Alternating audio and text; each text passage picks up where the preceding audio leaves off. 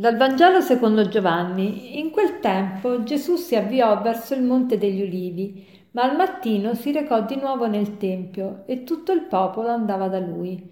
Egli sedette e si mise a insegnare loro. Allora gli scribi e i farisei gli condussero una donna sorpresa in adulterio. La posero in mezzo e gli dissero Maestro, questa donna è stata sorpresa in flagrante adulterio. Ora Mosè nella legge ci ha comandato di, lapi- di lapidare donne come questa. Tu che ne dici? Dicevano questo per metterlo alla prova e per avere motivo di accusarlo. Ma Gesù si chinò e si mise a scrivere col dito per terra.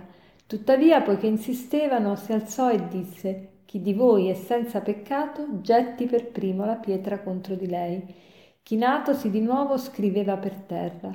Quelli, udito ciò, se ne andarono uno per uno, cominciando dai più anziani. Lo lasciarono solo e la donna era là in mezzo. Allora Gesù si alzò e gli disse, Donna, dove sono? Nessuno ti ha condannata? Ed ella rispose, Nessuno, Signore. E Gesù disse, Neanche io ti condanno. Va e d'ora in poi non peccare più.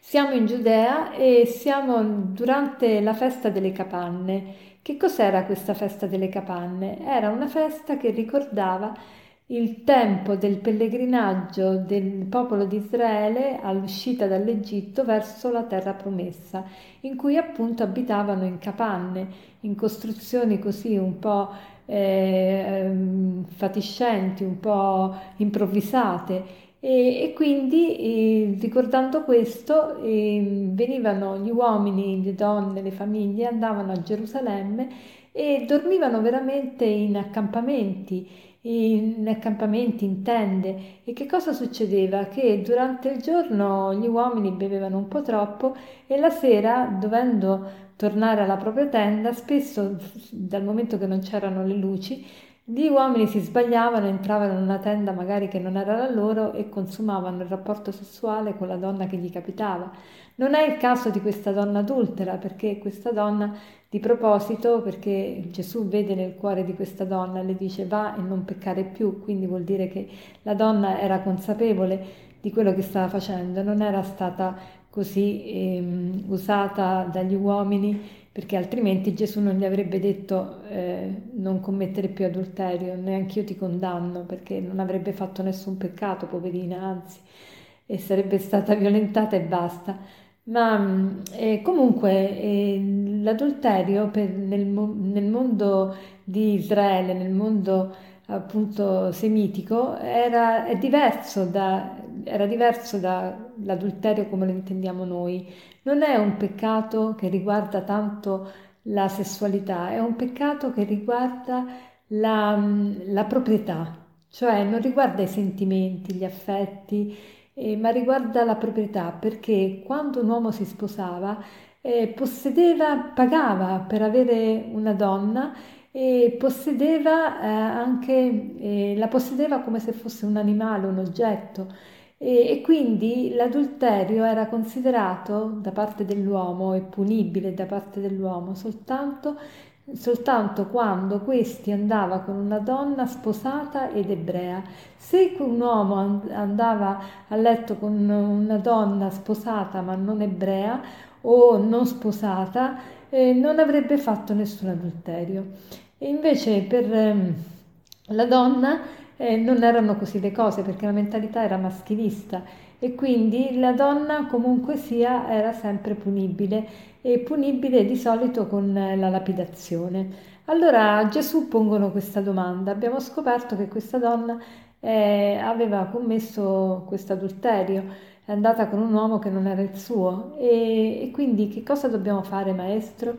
Ma gli, gli fanno questa domanda non tanto perché vogliono sapere come comportarsi, se lapidarlo o meno, ma vogliono vedere la risposta di Gesù, perché se Gesù avesse detto lapidatela avrebbe perso la sua fama di, di misericordioso, se avesse detto non applicate la legge di Mosè avrebbe perso la sua autorità, perché Mosè era tutto per, per gli israeliti.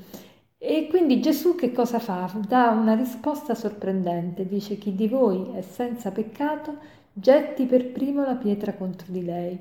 e, e tutti se ne vanno via perché se uno è onesto lo vede eh, anche se non è onesto, però gli, gli, viene il dubbio, visto che stavano di fronte a Gesù, stavano di fronte a uno che leggeva i cuori e loro se ne erano accorti, se ne vanno via uno per uno, iniziando da più anziani. E rimane Gesù con questa donna e Gesù le chiede, donna dove sono? Nessuno ti ha condannata? E lei risponde, nessuno Signore, neanch'io ti condanno, vai e d'ora in poi non peccare più. Ecco, la misericordia di Dio è abbondante, quindi cerchiamo di utilizzare i mezzi della misericordia che Dio ha lasciato su questa terra, cioè i sacramenti e particolarmente il sacramento del perdono. È bellissimo questo sacramento e quando andiamo veramente col cuore contrito, dispiaciuto di quello che abbiamo fatto, anche quella sofferenza per il peccato che abbiamo commesso ci può aiutare moltissimo, prima di tutto a non ricadere nel peccato e secondo anche a scontare, se così si può dire, il peccato che abbiamo fatto, quella sofferenza che accompagna una mancanza magari grave che abbiamo fatto, ci può servire di aiuto per sviluppare ancora più amore verso Gesù e verso il suo perdono.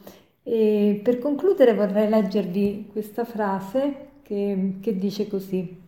Il perdono divino offre un altro significato al sentimento di irreversibilità del male commesso, non toglie l'enormità della colpa passata, ma libera il suo autore dalla disperazione. Il perdono divino offre un altro significato al sentimento di irreversibilità del male commesso, non toglie la possibile enormità della colpa passata, ma libera il suo autore dalla disperazione. Buona giornata.